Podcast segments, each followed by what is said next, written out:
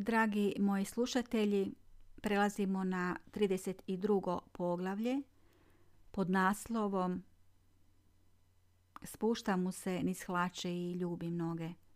On se ne brani. Prihvaća moj život kao zalog. Njegovo me lice visoko iznad promatra.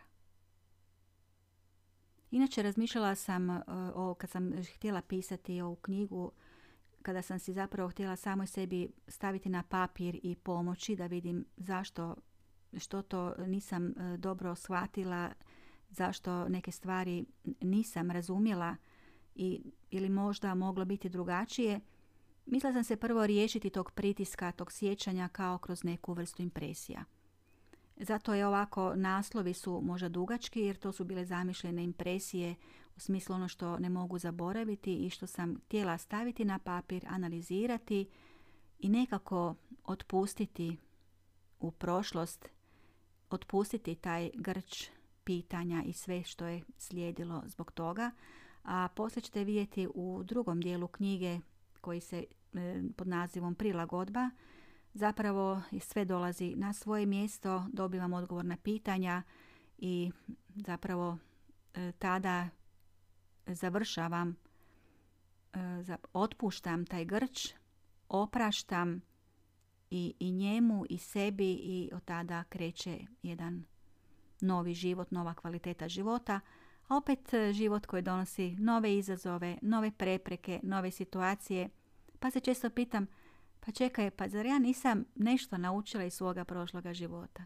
Pa jesam, nešto sam naučila, ali uvijek čovjek treba se toga podsjetiti i uvijek kad kažem, kada se osjećam malo i tužno ili tjeskovno, ili kad se zaželim, dobro, to će sada malo prepotentno zvučati, kad se zaželim dobroga štiva, onda uzmem svoju knjigu čitati. Evo, nadam se da vam neće ovo biti prenaporno, da s obzirom da nije ovo baš, nisu baš idealni uvjeti za snimanje, može se tu i pas čuje i prođe automobil, ali nadam se da moj glas e, nekako je dovoljno zvučan i da možete pratiti e, štivo koje vam čitam. Hajde da krenemo sada na ovo poglavlje. Vrijeme prolazi u iščekivanju uz utjehu misli kojima iznova i iznova dozivam u svaku sekundu koju smo Ka i ja proveli zadnji put prilikom njegova dolaska u moj dom. Čini mi se da i Lana čeka. Šuti stalno me prati pogledom. Ja sam jedino biće koje se pojavljuje uz nju, koje se kreće, nešto tamo radi, koje joj prilazi, uzima je u naručje, koje je kupa i hrani. Promatra me netremice – Zašto me stalno gledaš? Pitam je. A ona se samo malo ritne nogom i zamahne rukom. I ja učim. Kako se privići na jedino stvorenje kojemu sam okrenuta, koje me stalno gleda, promatra, rijetko kad zaplače, koje me preispituje, koje se čudi. Pokrivam ručnikom stranu krevetića, ne bi Lana malo više spavala, a manje me promatrala – Međutim, ona se buni, plače i smiruje tek kad me ima na dohvatu očiju. Pa dobro, gledaj sve što radim. Valjda tako i treba. Moramo se navići jedna na drugu. Govorim i čudno mi je što se samo moj glas čuje u prostoriji. Uz nas su jedino krletke s papagajima koji ne cvrkuću jer je odviše mračno i tamno s ove sjeverne strane kuće u kojoj se nalazi naša sobica, jedina s dimnjakom koju je moguće ugrijati. Mislim da me dijete i onako ne razumije pa čemu pričati. Ali da ne bi Lani bilo odviše sumnjivo i u strahu da joj se kojim slučajem ne razvije sluh, uključim joj magnetofon, Mozarta i Beethovena, pa neka sluša. A kad je glazbe bilo dosta, Uzem knjigu iz sociologije i naglas joj čitam. I tako satima. Čitam, a i ne mislim što čitam. Štivo je nezanimljivo, ostavljeno za neki budući neizvjesni ispit ili valjda mi sada nevažno. Draža su mi snatrenja o K i njegovoj toplini, njegovim svjetlucavim očima i o obrvi koju ću drugi put sigurno uspjeti izazvati da se podigne ljubopitljivo, kao da se čudi i traži odgovor na nepostavljeno pitanje. U parku više ne gledam prema cesti, već promatram ogoljele grane i prazna ptičija gnjezda. Znam da će me K nazvati, a ne iznenada doći, pa šetnju što prije završavam kako ne bi propustila njegov mogući poziv. I doista, telefon zazvoni. Čujem njegov glas i srce mi brže zakuca. Došao bih večeras. Jesi li kod kuće? Naravno, a gdje bi bila? Čekam te. Poželim posebno se pripremiti za predstojeću večer. Ali što pripremiti? Kako spremiti? Nemam u ostalom niti novaca za svečaniju večeru. Ali sve to nije važno. On i onako nije gladan i spreman jesti. Nećemo gubiti vrijeme na takvo što. Već ćemo se posvetiti jedno drugom i ne odvajati se. Najvažnije je da je čisto i toplo, da mu ne bude hladno jer on je navikao na topli stan. Možda će mu puhati kroz prozor kada bude sjedio u fotelji, ali tu se ništa ne da učiniti. Prozor je star i napola razbijen, ali valjda će izdržati. Lana je već spavala, nahranjena i utopljena kad je on stigao. Začudim se kako u braku s njim nikada nisam osjećala ovakav zanos i žudnju.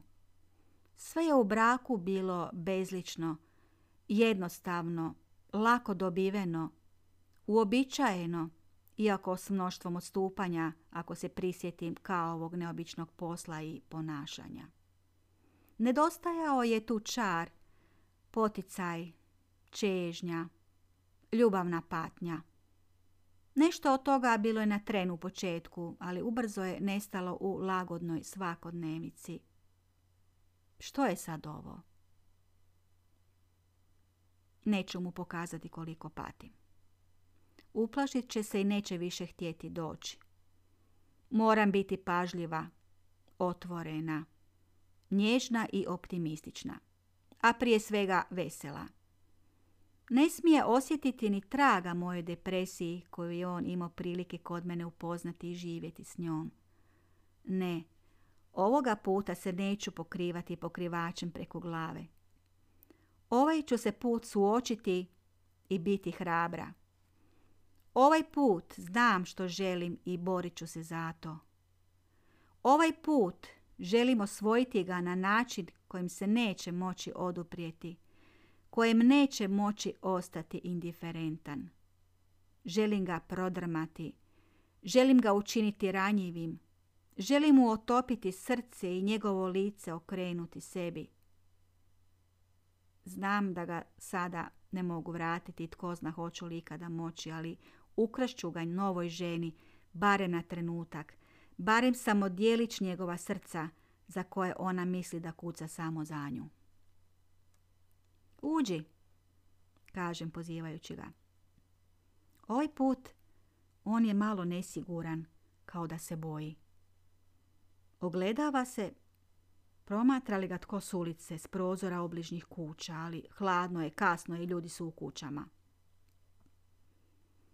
Nitko ne zna da sam ovdje, reče ulazeći. Ne rekoh ništa, čudeći se njegovoj potrebi za tajnošću, ali prisjetivši se njegovog ponašanja otprije, da se uvijek od nečega skrivao, a ja nikad nisam vidjela tog neprijatelja, bio to čovjek ili utvara, primiri se. Ali ni ti nisi nikome rekla da sam ovdje. Upita me uznevjereno. Ne, ne susrećem nikoga, niti s kim razgovaram, osim slanom, ali mislim da te ona za sada neće nikome tužiti. Skinuo je kaput. Primjetim da ni ovaj put ne poseže za cigaretom. Možda misli na dijete, da djetetu nije dobro biti u zadimljenoj prostoriji. Kako zna? Aha da, možda mu ni nova žena ne da pušiti u stanu, pa otuda ta obazrivost. Primijetim nelagodno da njegovim ulaskom u kuću i strahom da ga tko ne primijeti, započinjem u sebi vlastiti nekontrolirani monolog. Ko tebe je tako ugodno i mirno, reče malo odahnuvši. Da, tako je cijeli dan i cijelu noć. Međutim, taj me mir ponekad muči. Bojim se, pogotovo uvečer prije spavanja i usamljena sam. Vjerujem. Ali imaš dijete. Da, istina, potvrdim. Ali njegova napomena mi ne pruži utjehu. Ti se, kako vidim, još uvijek nečega bojiš. Nastavim polako. Stvarno te molim da za ovaj moj dolazak nitko ne sazna. Ako slučajno sazna, više me nikada nećeš vidjeti. Pa čega se bojiš? Dobro, vjerujem da tvoja druga žena ne smije saznati da se večeras ovdje, iako mislim da bi bilo normalno da dozvoli posjetu djetetu. Ne govori mi ništa o njoj. Ne želim o njoj ništa reći. A dobro, i onako smo sada samo mi važni. Tako mi je drago što si došao. Drago mi je i zbog djeteta. Kao da imaš pravo na to i kao da i ja i dijete imamo pravo na to. Stvarno mislim da je u redu što si sada ovdje. Primaknem mu se bliže i opet sjedem na pod do njegovih koljena. Vruće mi je ovdje. Slobodno skinem sako? Upita. Naravno, odgovorim sretna što se skida, ne oblači. Znači, možda će ostati malo duže. Vidim, Lana spava. Kako se snalaziš s njom? A dobro, za sada nam ide, a morat će nam ići u buduće kako god bilo. Znaš, toliko mi je krivo što sam ispao gad pred tobom ali vjeruj da sam to morao učiniti da te spasim. A dobro kad ti tako kažeš, spašena sam i što sad? I dalje te moram čuvati. Ako oni saznaju da sam ovdje, ode glava. Nisam znala da sam toliko opasna po život, sebi ili tebi. Čudno mi je sve to. Vjeruj mi, istina je sve što ti govorim. Znam da je suludo i teško je zapovjerovati, ali moram tako. U svemu mi je najteže što nisi pitao za nas. Stalno sam pratio što se s tobom zbiva. Pa zašto mi se nisi javio onaj dan kad sam rodila? Toliko sam plakala. To je zaista bilo traumatično. Svi su dobivali telegrame i samo ja nisam. Od tada se stalno nadam da ćeš se ipak pojaviti. Mislio sam da je tako bolje da me zaboraviš da nestanem iz tvoga života, jer tako je najsigurnije i najuvjerljivije. Ma čuvala bih tajnu, samo da znam da si na mene mislio, da još uvijek na mene misliš, da mi daš naslutiti, da me ipak još malo voliš. Uvijek sam te volio i volim te i sada, beskrajno. Srce mi se kida što moraš zbog mene prolaziti ove patnje. Sve mi je to jasno. Mogla bih prihvatiti svu tu priču, pogotovo ako se radi o državnoj sigurnosti i svim tim glupostima. Ali kako se u sve to uklapa tvoja nova žena? Kako si to mogao učiniti? Oni su je odabrali. Vjeruj mi. Dobro, odabrali. Ali kako su te mogli prisiliti da s njom legneš u krevet? On šuti. Ne zna što bi odgovorio. Sve jedna žena može progutati, ali ne vjeruje s drugom nikako, još k tome napraviš dijete. I onda kažeš da si bio prisiljen. Vjeruj mi, sve je bilo izvan moje kontrole. Pa ako su te prisiljavali, kako si mogao imati erekciju? Ti si doista čudo prirode. Daj molim te to mi objasni. Netko bi bio sretan da ima takve biološke mogućnosti kao ti. Mislio sam da ne mogu imati djece. Ali to nije opravdanje. Osjetim da se ljutim, da prigovaram, a nisam to htjela. Nisam ga htjela svojim predbacivanjima otjerati. Nisam htjela da mu sa mnom bude ružno. Dobro, samo govori, treba tako, odviše patiš. Govori ako ti je lakše, predbacuj mi, viči na mene. Pretrpjet ću ja to jer znam da si u pravu. Stvarno si u pravu i oduvijek si bila u pravu. Na pravom putu u svome traženju. Zato se i moraš od mene odvojiti. Ja te sputavam. Ja sam tvoja nesreća. Nikad sa mnom nećeš biti sretna. Ne vjerujem. Sada sam sretna s tobom. Uvidjela sam da su putovi sreće vrlo čudnovati. I to je dio tvoga učenja. Rado bih učila, ali da tebe ne izgubim. Volim te i želim da si uzame, barem povremeno. Znam da ne smijem željeti nešto više. I nemoj, jer ništa drugo se neće ostvariti. Nikad neću biti s tobom. Moraš se okrenuti svome životu, naći si drugog muškarca i njega voljeti. Lako je to reći, daj mi ti nađi tog čarobnog muškarca kojeg ću zavoljeti i koji će prihvatiti tvoje dijete. Ne susrećem baš mnogo takvih ljudi. Pomogao bih ti u svemu, ali u pronalaženju pravog čovjeka ne mogu. To moraš sama. Naravno da moram sama, jer mi ne želiš pomoći ni u čemu. Ne mogu živjeti sama, jednostavno ne mogu. To me ubija.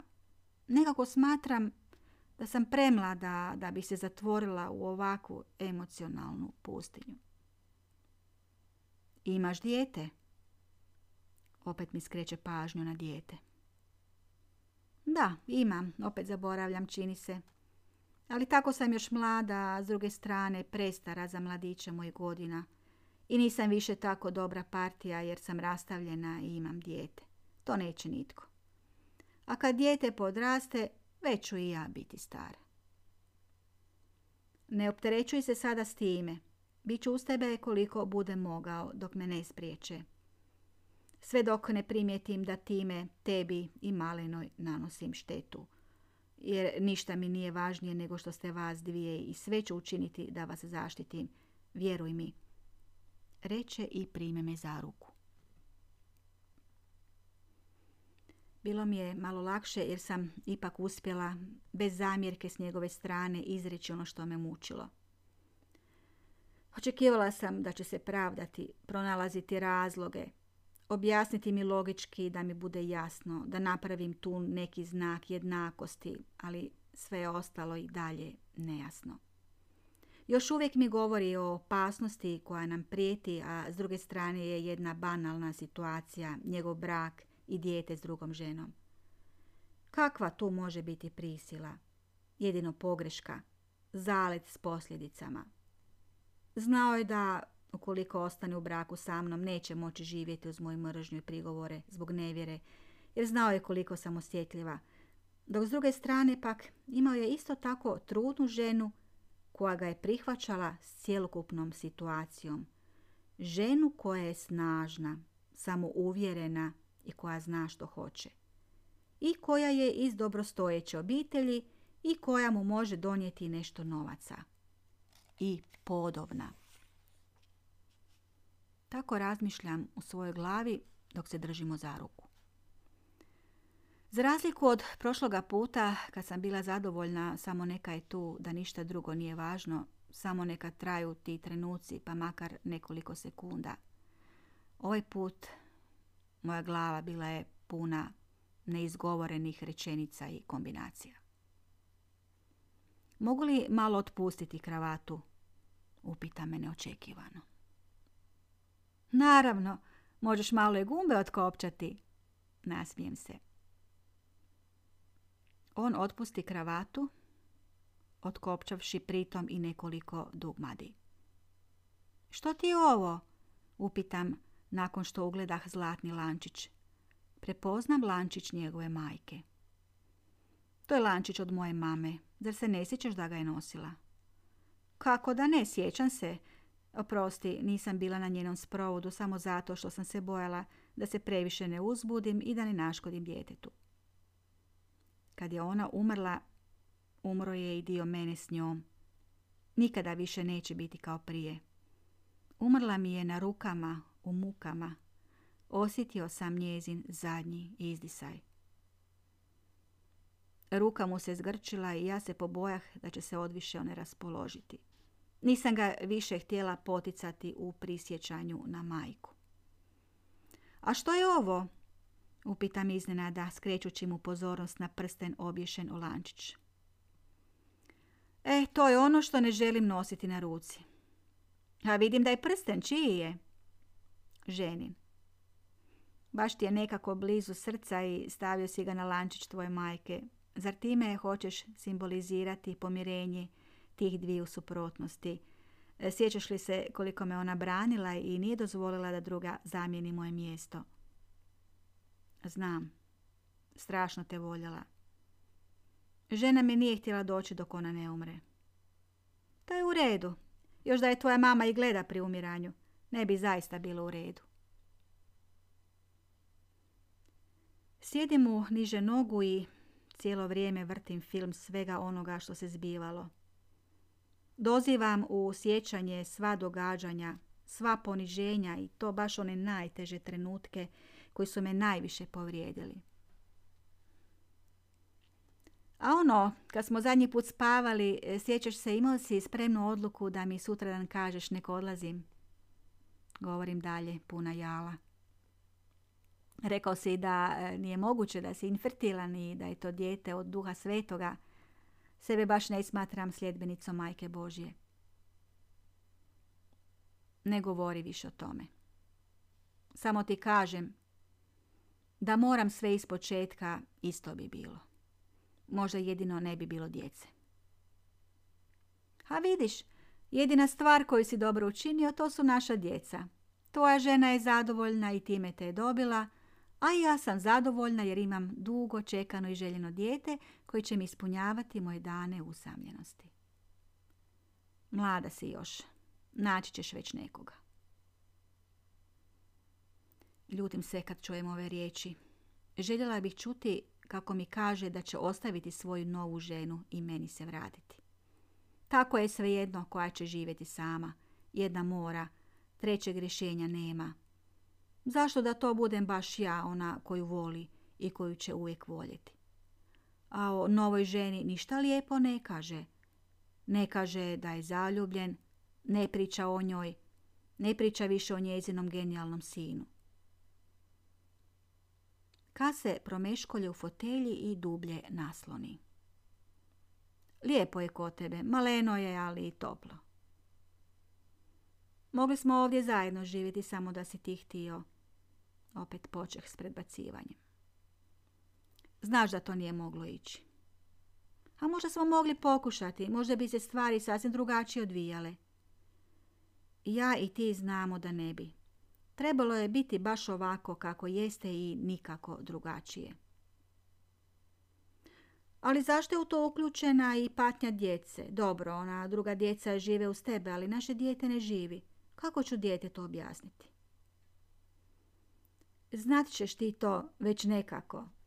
Ti si pametna, a vidim da i voliš dijete. A naravno kako ne bih, zar ti ne voliš? Šuti. U tom trenutku padne mi na pamet ideja, pomisao, htjenje, naum, ali ne iz dobre namjere, nego iz sasvim suprotne, iz zle namjere. Poželim se osvetiti, upravo osvetiti, jer opet je moja ljubav izigrana. Da barem ovaj put laže, da će biti sa mnom kad za to dođe vrijeme – da ćemo se do tada potajno viđati. Ali ne. On govori da sam pametna, još uvijek mlada, da ću si pronaći čovjeka koji će mi odgovarati. Što je još gore, govori da bi opet sve tegnju sobe ponovio. Čak da se kaje što su djeca nastala iz svega toga. Bogohulnik, bezosjećajni bogohulnik i duševna nakaza. Mislila sam da nešto osjeća, ali on je još uvijek okrutan. Skriva se iza svoga lijepoga lica, iza tamnih naočala, iza brade, iza šarmantnog osmijeha, Iza lijepih riječi, što više lijepih osebujnih rečenica kojima opčarava sve ljude oko sebe. A one koji bi ga uspjeli razotkriti izbjegava kao vrak tamjan. Skuplja oko sebe samo one koji mu se dive, koji ga žele slušati, koji ga ne prekidaju u njegovim monolozima.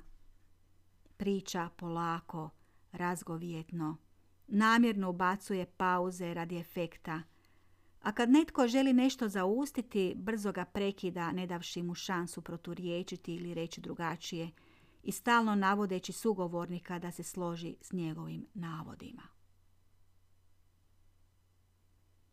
Ustanem ljutito i stavim još jednu cijepanicu u vatru. Gle, ne pita me tko mi cijepa drva. Zna da sam nejaka i da sjekiru ne mogu ni podići, a kamoli cijepati. Ne pita me ni otkuda mi novac za drva. Vidi da ne dojim dijete i ne pita otkuda novac za skupu dječju hranu. Ne, čak ni ne pita. Zar ne zna da mi mama pomaže i da nje nema, da bi bila na ulici i gladna? U glavi mi bruji, srce plamti, duša se buni, ali srljam u ostvarenje svoga nauma. Pod svaku cijenu što god se dogodilo, želim to ostvariti i neću se kajati. Nikad se neću kajati, jer ovo što ću napraviti bit će samo osveta, a ne popuštanje zbog ludosti ljubavi koju osjećam prema njemu. Ljubav ću za sada ostaviti po strani. Njome ću napajati dušu dok njega ne bude uzame. Ali ostvarit ću sada svoj naum za koji mi se pruža, neočekivana, neponovljiva prigoda. A on će se kajati jer spremam osvetu. Kajat će se kao i onaj put dok se sa mnom opraštao i bio tako ljubavnički strastan, ako uopće postoji pojam ljubavničke strasti u seksu s vlastitom ženom. Kao da se takvo što ne radi sa ženama nego samo s ljubavnicama. Ka se sve više opušta u fotelji. Moja čarobna peć rasplamsava cijepanicu. Imam još puno pripremljenih cijepanica. Pripremila sam ih za ovu večer i neću dopustiti da se peć ugasi da postane hladno. Njemu mora biti ugodno i toplo, čak vruće, jer jedino tako će se skinuti. Ne čini li ti se čudnim spoj tog lančića i prstena nisam izdržala, a da ponovno ne progovorim o tome. Da, malo je neobično, ali ne mogu ti sada objasniti. Gledam prsten s mržnjom. Tko zna gdje je sada moj prsten, naše prstenje? Sjećam se da je moj prsten zveknuo negdje u kutu iza regala kad ga bacih. Gdje je spremio svoj prsten? Ima li ga još uvijek negdje? ili ga je prodao, kao i sve ostalo što smo zajedno imali. Prodao sve da bi mogao smoći novac koji mu treba. Voljela bih da na trenutak skineš lančić. Iz nekog razloga, dok si sa mnom, voljela bih da ne gledam prsten. Poslušao me, začudo. Skine lančić s prstenom i stavi ga u džep sakoa. Sada je oslobođen stega življenja s nekom drugom ženom, koju je mrzak mi prsten simbolizirao, izgubila je moć nad nama oboma. Osjetila sam olakšanje i s njegove strane. Sada je doista bio moj. Za mene otvoren. Je li ti vruće? Upitam i dotaknem ga po ogoljelim grudima. Jest malo. Otkopčaj se još, ne moraš se sramiti, znam kako izgledaš. Govorim tiho, polako ga dodirujući. Nije pružio otpor. Baš me zanima dokle će ići. Da vidim koliko je pošten čovjek, govorim samoj sebi. Toliko mi je stalo da mi dokaže kako je čvrst, pošten, hrabar i jak i da, prenda me još uvijek voli, ne želi povrijediti drugu ženu, i onako nema povratka na staro, Nisam željela da se spusti na taj nivo i ne oduprijevši se upadne u zamku u kojega samo iskušavam kako bih vidjela vrijedi li voljeti i poštovati njega kao čovjeka. Ne, neću ga poštovati ako se ne odupre mome zavođenju. Ne želim voljeti slabog, pokvarenog čovjeka, preljubnika, dvostrukog preljubnika. Otkopčao je košulju sve do predzadnjeg gumba. Zadnji mu ja otkopčam. Sjedio je predamnom, razgoličen. Bila sam vrlo iznenađena. Učinilo mi se sve tako jednostavno. Tako jednostavno doći do ovog čovjeka koji sada raskomoćeno sjedi u mojoj ofucanoj fotelji, u tako staroj i dotrajaloj kući na čije se siromaštvo on nikada ne bi mogao privići. Kre užarene starinske peći na takvu vrstu grijanja nije navikao. Centralno grijanje pri kojem živi cijeli život ne daje takav ugođaj i potrebu za skidanjem kao ova klasična užarena peć u kojoj pucketa cijepanica. U sobi je polumrak. Poviše na zidu treperi ocijaj plamena. Lana mirno spava. Osjećam da je pravedno što je njezin otac ovdje, pored nje. Ona ima pravo na to i ovo što radimo sasvim je u redu. Tako treba biti između njezina oca i majke. Ne, on nije ljubavnik kojega puštam u kuću. On je moj muž. On šuti. Začudo ne priča mu se. Naslonim mu glavu na koljena, sve jednako ga držići za ruku. Potraži mu i drugu ruku. On je miran, ne miče se, prepušta se. Malo se pridignem i lagano ga poljubim u lice. Osjetim njegove dlake brade na svojim usnama. On me konačno zagrli. Osjetim njegove usne na kosi. Čvrsto smo se zagrlili. Vruće mi je jako, reče i skine košulju. Stavih mu svoju glavu na grudi, a po obrazu me zagolica od lačice. Vrlo je uzbuđen. Maknuo je naočale i čujem njegovo disanje. Ja sam pak mirna, hladne glave, proračunata i krajnje bešćutna. Ovoga puta moram odstraniti iz sebe osjećaj ljubavi. Ovo je ispit i ovdje nema mjesta za emocije. Želim trezvene glave sagledati situaciju i provjeriti njegovo ponašanje. Vruće ti je, zar ne? Dođi na krevet, raskomoti se. Ustanem iz klečećeg položaja, lagano ga vukući prema krevetu. Prije nego što se snašao, potražim kopču njegova remena i u tili čas mu ga otkopčam. Dalje je sve išlo svojim nezaustavljivim tijekom. Više nije bilo povratka. On se ne opire i ja sada ne smijem odustati. Polegla sam ga na krevet. Odgovarala mu je moja inicijativa. Nije mi dugo trebalo da se skinem. Legavši na njega, zagrlili smo se čvrsto, čvrsto. Ljubila sam ga. Tako mi je žao što ga ne volim u ovom trenutku. On je za mene samo stranac. Biće koje sam nekad poznavala, voljela, imala i izgubila. Evo, sad ću se zavući ispod njega i on neće imati ništa protiv, pomislim. Kao u starim, otrcanim filmovima. Uvijek isto. Doista, nađuh se uskoro pod njim. Vrlo uzbuđen i sigurno neće htjeti odustati.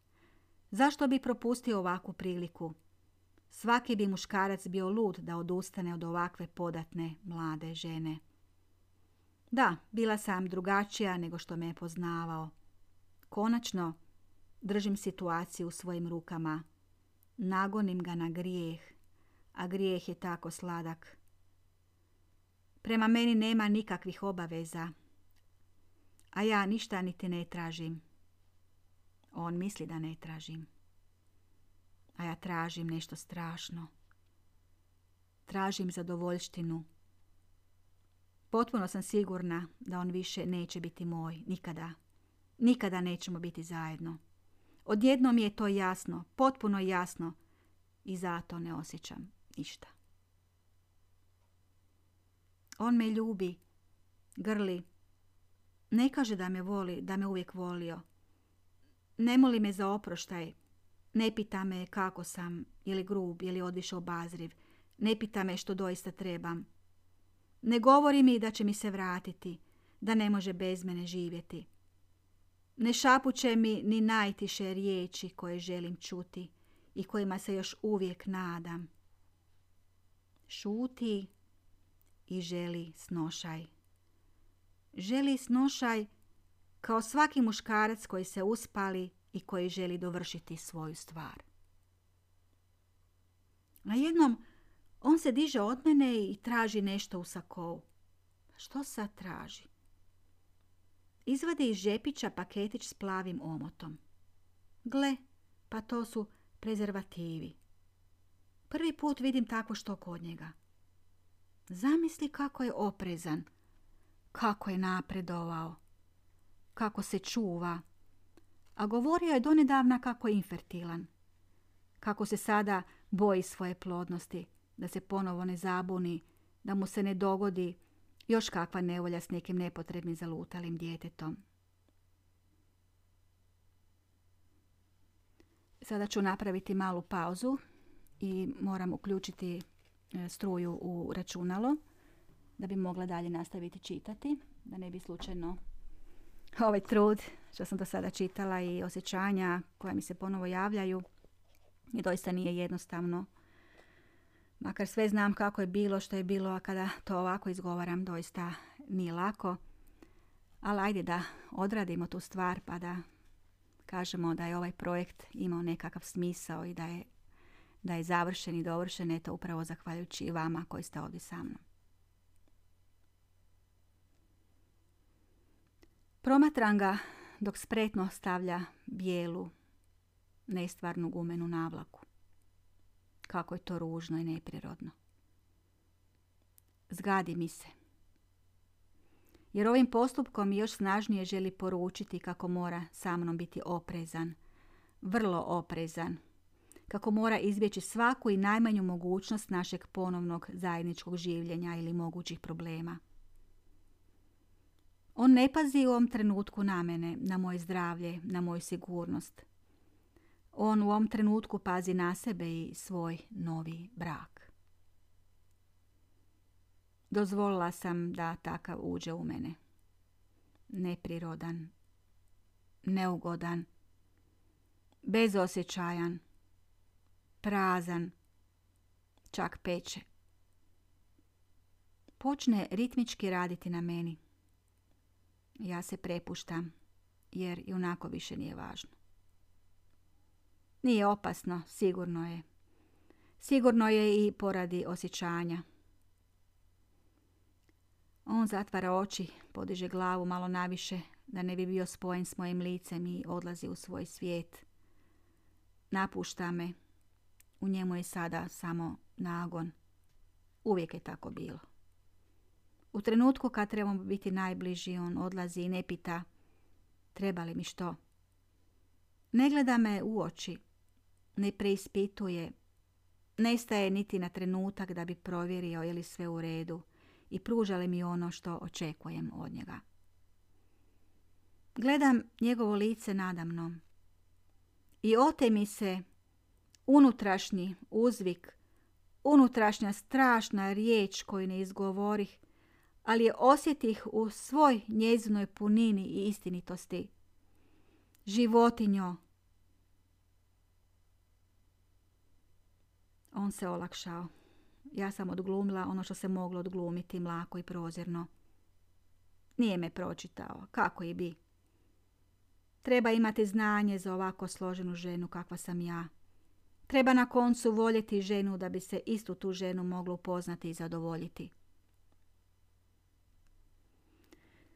On ne zna gdje se nalazi kanta sa smećem. Uzela sam prezervativ sa sadržajem iz njegove ruke. Plavi paketić u kojem je isti bio i bacila u smeće. To mora ostati u smeću, drugo nije ni zaslužilo. Pomislim kao da se možda inače takve stvari čuvaju. Cijepanica je izgorjela, ali još uvijek je u sobi toplo. Više se ništa ne događa. Njemu na jednom postaje neugodno. Ne želi dodir moga tijela i želi se pokriti. Sram ga je. Potraži svoju odjeću. Počne se oblačiti. Nije zaboravio staviti lančić s prstenom.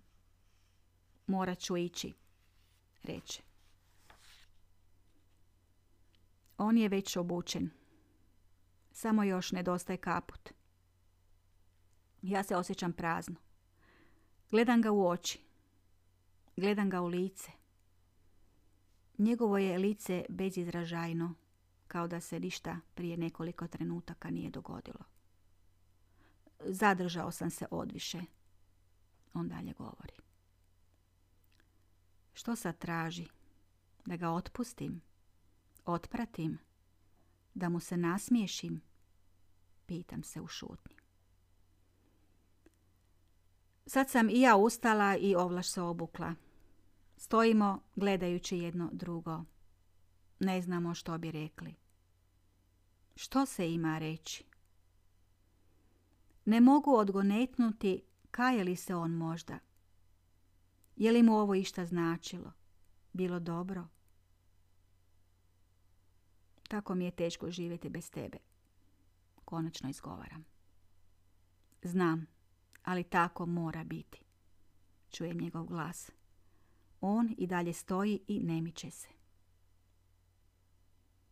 Na jednom mu prilazim, ali ne grlim mu ramena, već grlim noge mu. Ljubim hlače, spuštam se do stopala, do njegovih čarapa. Ljubim ga. Spremna sam da se ponizim do kraja, da na njegovu emocionalnu šutnju odgovorim beskrajnim davanjem sebe i svoga života. Čini mi zlo, ali ja ga volim i noge mu ljubim. Sretna sam što ipak ove trenutke dao nešto od sebe, makar samo mrvice, makar samo nešto zaostalo i ustajalo. Poklonim se prema njegovom i svome zlu, prema njegovoj i svojoj mogućoj dobroti koju smo prokockali i koja se više ne može razviti. Poklonim se prema našem zadnjem prijateljskom odnosu, makar takav izgledao samo na površini.